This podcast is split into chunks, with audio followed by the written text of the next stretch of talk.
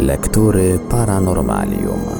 W dzisiejszym odcinku Lektur Paranormalium kontynuujemy lekturę książki Lucjana Znicza zatytułowanej Paleoastronautyka. Książkę rozpoczynającą słynny cykl Goście z kosmosu prezentujemy w odcinkach w całości. Zapraszamy do słuchania.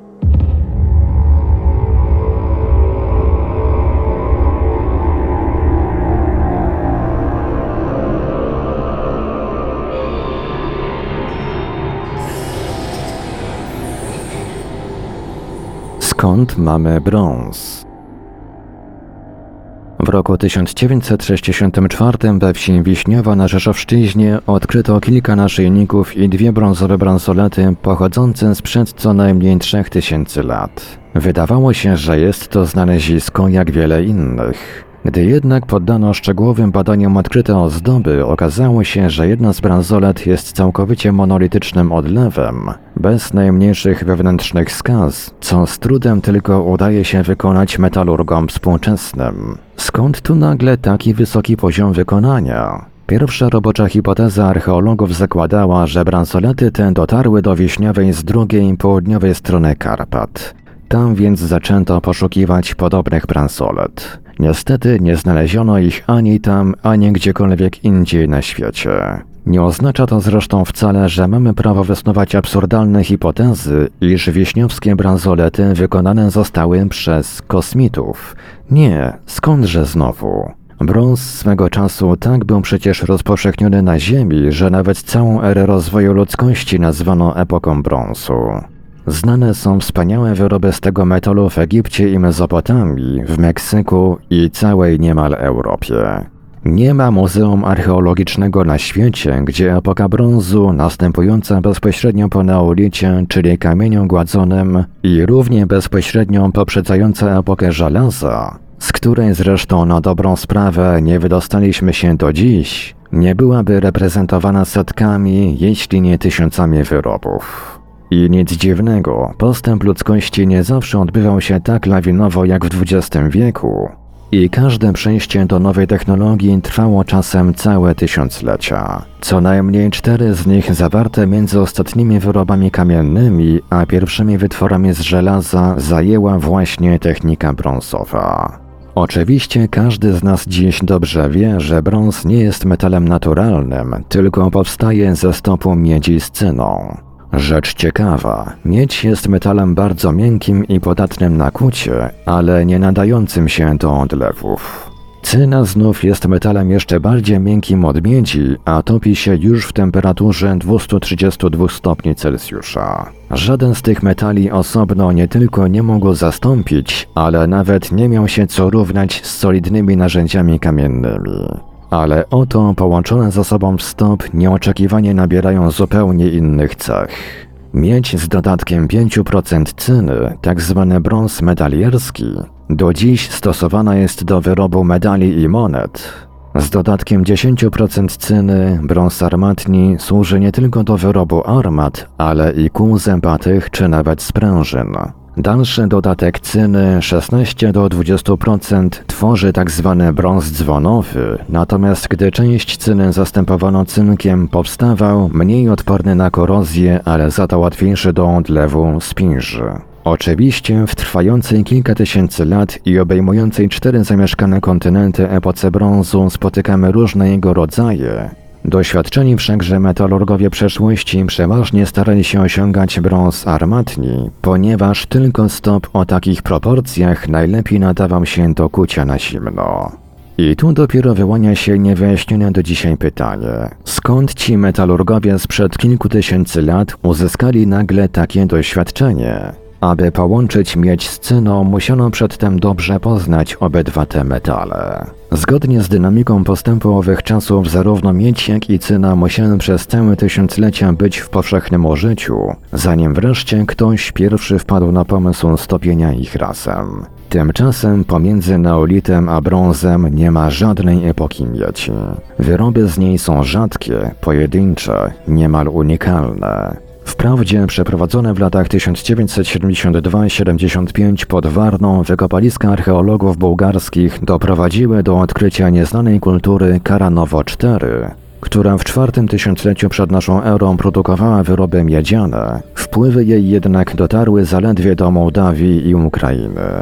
A już na przykład w Muzeum Historycznym w Dublinie na 1283 przedmioty brązowe udało się zebrać zaledwie 30 toporków i jeden miecz miedziany.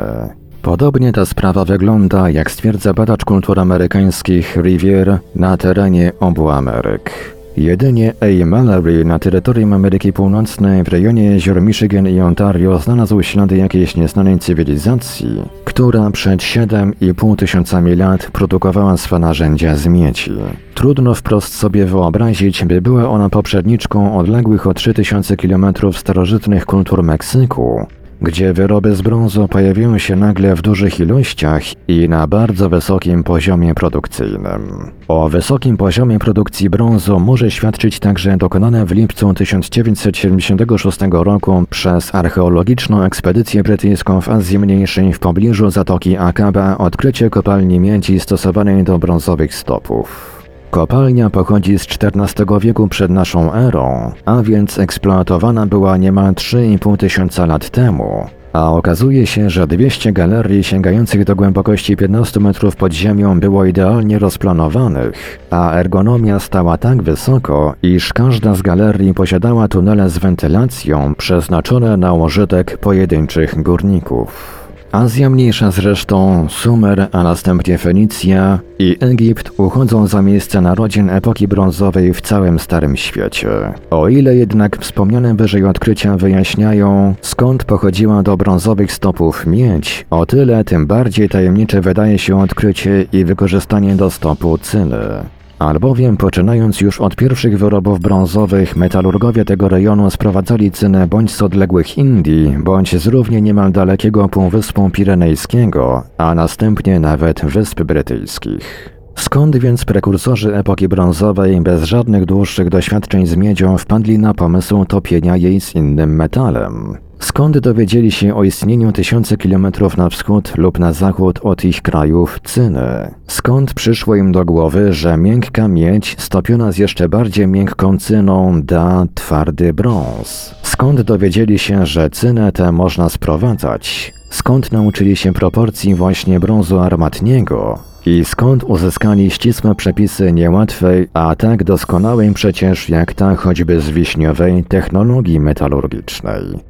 Skąd, skąd, skąd?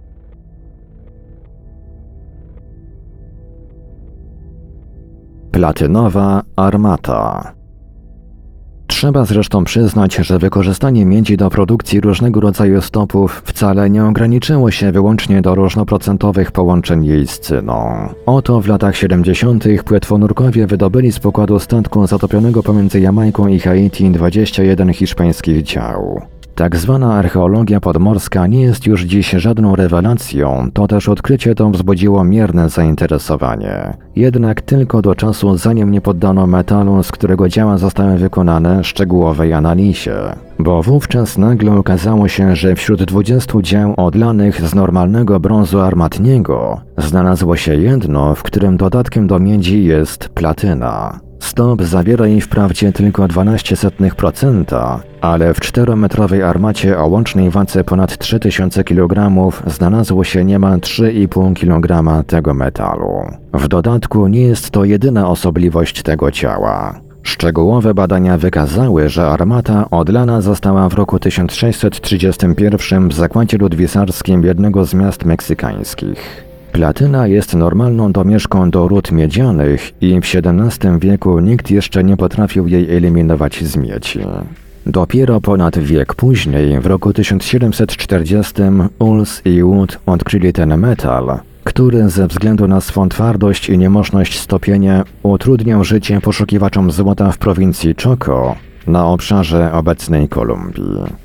W żadnej jednak z kopalni miedzi Ameryki Środkowej nie występuje platyna w takich proporcjach, w jakich znalazła się wtopiona w dziwnym ciele.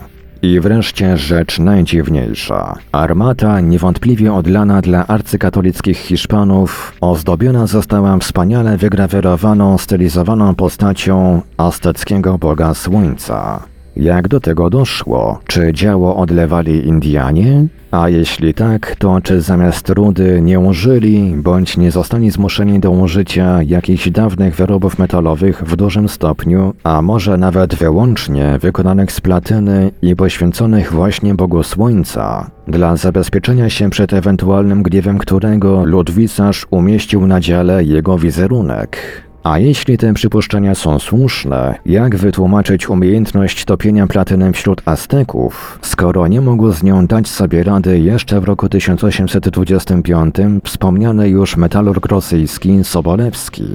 Zresztą nie chodzi tu wyłącznie o Azteków. Do czasu odkrycia Ameryki Stary Świat nie znał wprawdzie w ogóle tego metalu, ale gdy w roku 1901 francuski chemik Berthelot poddał analizie znalezioną przez archeologów w Tebach w Egipcie, a pochodzącą z około 700 roku przed naszą erą szkatułkę, odkrył, iż napis na niej wykonany został również ze stopu platynowego.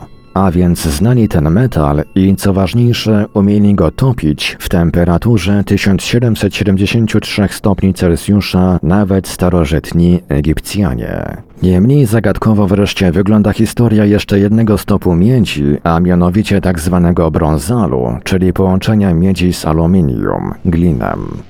Stop taki w porównaniu z miedzią odznacza się dużą wytrzymałością i odpornością na ścieranie. Daje się dobrze kuć, walcować i prasować, a ponadto nie działają nań czynniki atmosferyczne i woda morska. A więc same zalety.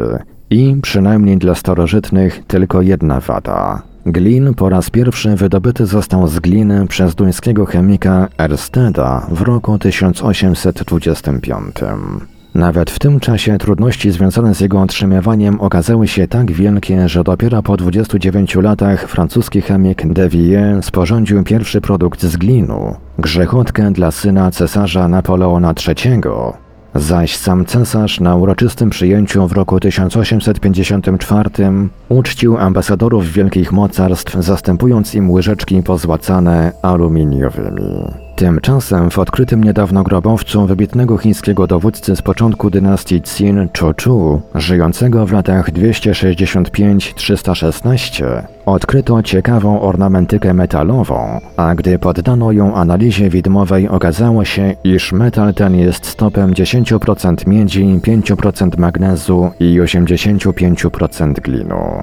Dziś stopy takie w technice są powszechnie stosowane, ponieważ dodatek miedzi utwardza, zaś magnez zwiększa wytrzymałość i ułatwia obróbkę skrawaniem glinu. Ale skąd Chińczycy wiedzieli o tym 16 wieków temu? W innych chińskich grobowcach z tamtego okresu znaleziono zresztą ponadto, jak wieść niesie, nawet pewne fragmenty wyrobów z czystego glinu. Kto więc, kiedy i w jaki sposób potrafił go wydobyć 1500 lat przed Erstedem?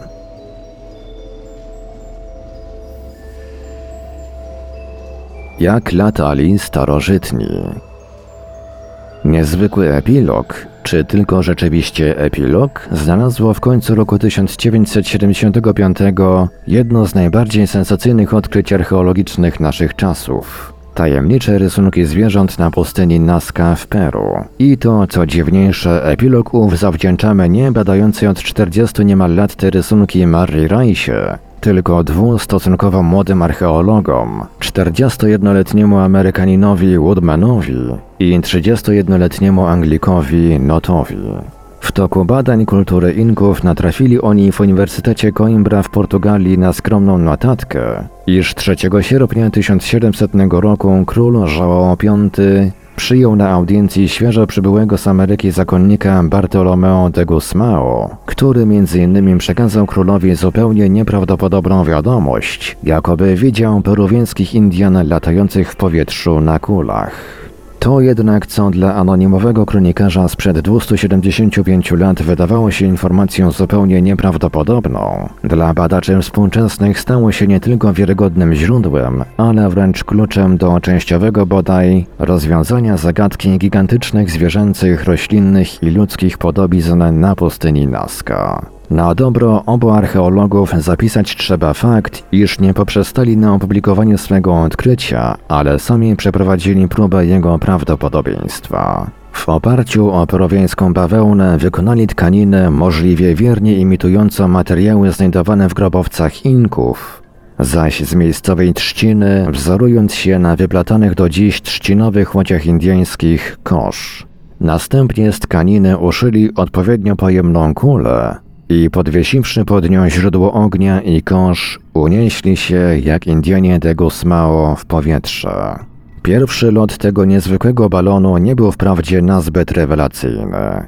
Trwał zaledwie parę minut, a trasa nie przekroczyła kilometra. Balon jednak został przez konstruktorów nazwany Kondor 1, co od razu sugeruje, że liczą się oni z dalszymi, coraz bardziej doskonalonymi modelami. Ale niedoskonałość modeli jest zresztą najważniejsza. Najbardziej interesujące w całym tym eksperymencie jest udowodnienie, że loty tego typu balonem były możliwe już za czasów Inków. Jeżeli więc informacja Bartolomea de Gusmao była prawdziwa, automatycznie wyjaśnia się jedna z trudnych do rozwiązania zagadek pustyni Nazca. Kto mógł oglądać te gigantyczne, widoczne tylko z dużej wysokości powietrza, fantastyczne podobizny zwierząt? Już nie trzeba do wyjaśnienia jej przywoływać kosmitów. Wystarczą swobodnie latający na balonach Inkowie.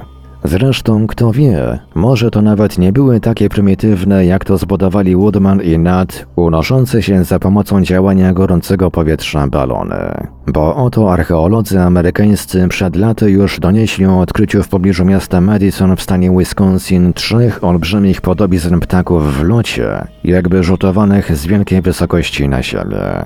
O rozmiarach ich świadczy fakt, iż rozpiętość ich skrzydeł wynosi aż 62 metry, przy czym kształty ich i proporcje są tego typu, że według odkrywców, gdyby to nie było zbyt fantastyczne, można byłoby stwierdzić, że nie tyle one przypominają ptaki, co szybowce. Możemy rozgrzeszyć amerykańskich archeologów. Nie jest to wcale zbyt fantastyczne. Przynajmniej w świetle badań naukowca egipskiego Messicha. Otóż i on w toku swych badań archeologicznych, tym razem przeprowadzonych na terenie Egiptu, natknął się w Muzeum Archeologicznym w Kairze na wykopaną jeszcze w roku 1898 drewnianą figurkę jakiegoś fantastycznego ptaka, która według niego bardziej przypomina model szybowca. Przyznam się szczerze, że ja również, będąc swego czasu w tymże muzeum, gorączkowo poszukiwałem dziwnego ptaka szybowca. Niestety był to okres najmniej sprzyjający tego rodzaju poszukiwaniom. Z powodu ciągłego zagrożenia izraelskimi bombami, muzeum otoczone było wysokimi zwałami worków z piaskiem. Te same worki zasłaniały do połowy co cenniejsze eksponaty wewnątrz sal, a część zbiorów podobno w ogóle została ewakuowana. Jak tu w tych warunkach odszukać niepozorną drewnianą figurkę, która w dodatku nie wiadomo nawet co przedstawia?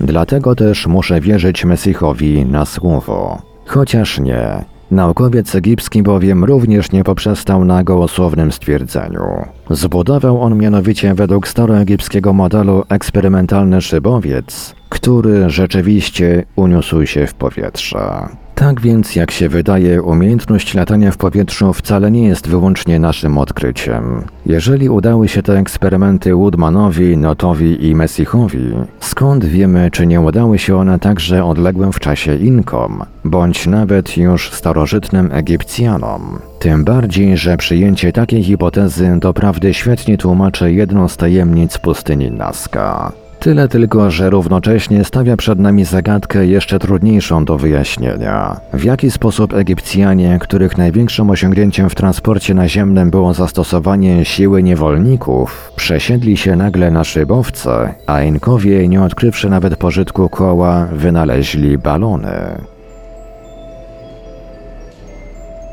Butelka z Lejdy czy Kuczot Rabła Dziś zapewne pomoce naukowe w szkołach są dużo wspanialsze, ale za moich czasów, gdy po raz pierwszy zaczęliśmy przerabiać elektryczność, butelka lejdeńska wywoływała szczery podziw, który pozwolił mi zapamiętać doświadczenia z nią do dzisiaj. A przecież przyrząd na pozór jest całkiem prosty, wręcz prymitywny. Szklany walec oklejony od dołu do wysokości mniej więcej 2 trzecich zarówno wewnątrz jak i na zewnątrz metalową folią. Przy tym folia wewnętrzna połączona jest z metalowym prętem ustawionym pionowo w wałcu i nieco zeń wystającym. To wszystko. A mimo to ileż uciechy, ba, nawet grozy budziły głośne domowe pioruny, które udawało nam się wytworzyć w tym najprostszym kondensatorze elektrycznym świata. Jakie to szczęście, że ponad dwa wieki temu von Kleist z kamienia pomorskiego i Muschenbrück z Leydy w Holandii wpadli na pomysł, niezależnie od siebie, zbudowania tego typu kondensatora. I nie sugerujmy się tym, że dziś jest to wiedza osiągana przez nastolatków. Obaj naukowcy poświęcili na budowę swych butelek wiele lat, a wynalazek ich, które mogło powstać tylko dzięki osiągnięciom tysięcy badaczy żyjących przed nimi, stał się równocześnie nieodzownym krokiem w dalszym postępie naszej wiedzy o elektryczności aż do dnia dzisiejszego. Ale właśnie teraz, ściślej na początku 1976 roku, amerykańskie czasopismo specjalistyczne Chemistry zakwestionowało nagle zasługi Kleinsta i Mstrzenbryka. To nie oni zbudowali pierwszą butelkę lejdejską świata. Mieli już swych poprzedników. Oczywiście nie ma mowy o jakimś plagiacie. Ta pierwsza butelka odkryta została dopiero w latach 30. naszego wieku, a konstruktorzy jej pozostaną anonimowi na zawsze. Ale jest, istnieje i od pół wieku niemal stoi jako dowód rzeczowy w Państwowym Muzeum Irackim w Bagdacie. Inna rzecz, że nie każdy by się domyślił w tym właśnie prototypu kondensatora elektrycznego. Jest to naczynie z wypalonej gliny o wysokości około 15 cm, zawierające miedzianą rurę o średnicy 26 cm, osadzoną w wydrążeniu głębokim na 9 cm oraz zatkniętą rodzajem korka z asfaltu.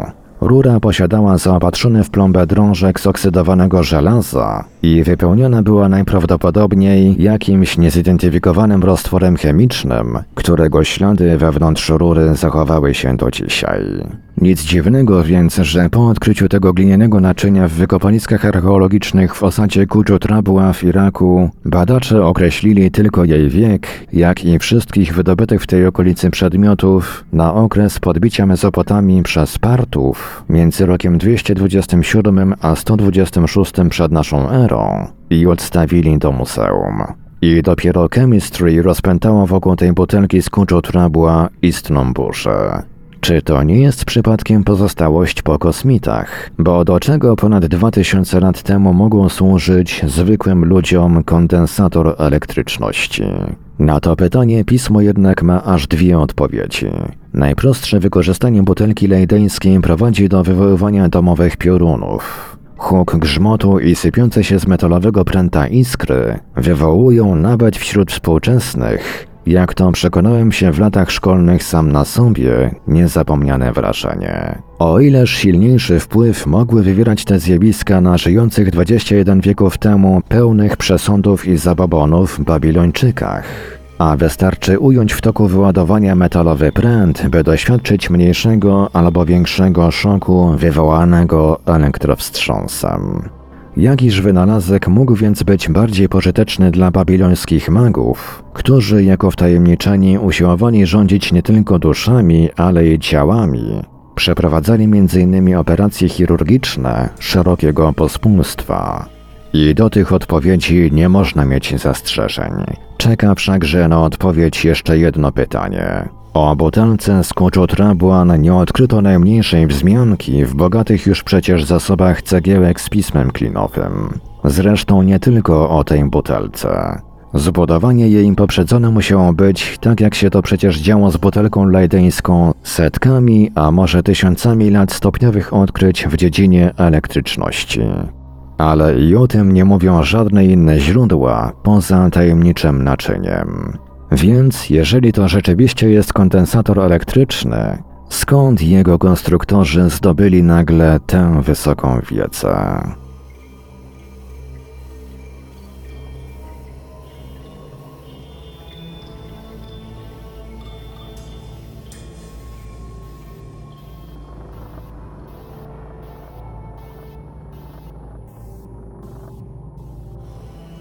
Radiu Paranormalium zaprezentowaliśmy fragment książki Lucjana Znicza Paleoastronautyka. Dalszy ciąg w kolejnym odcinku Lektur Paranormalium.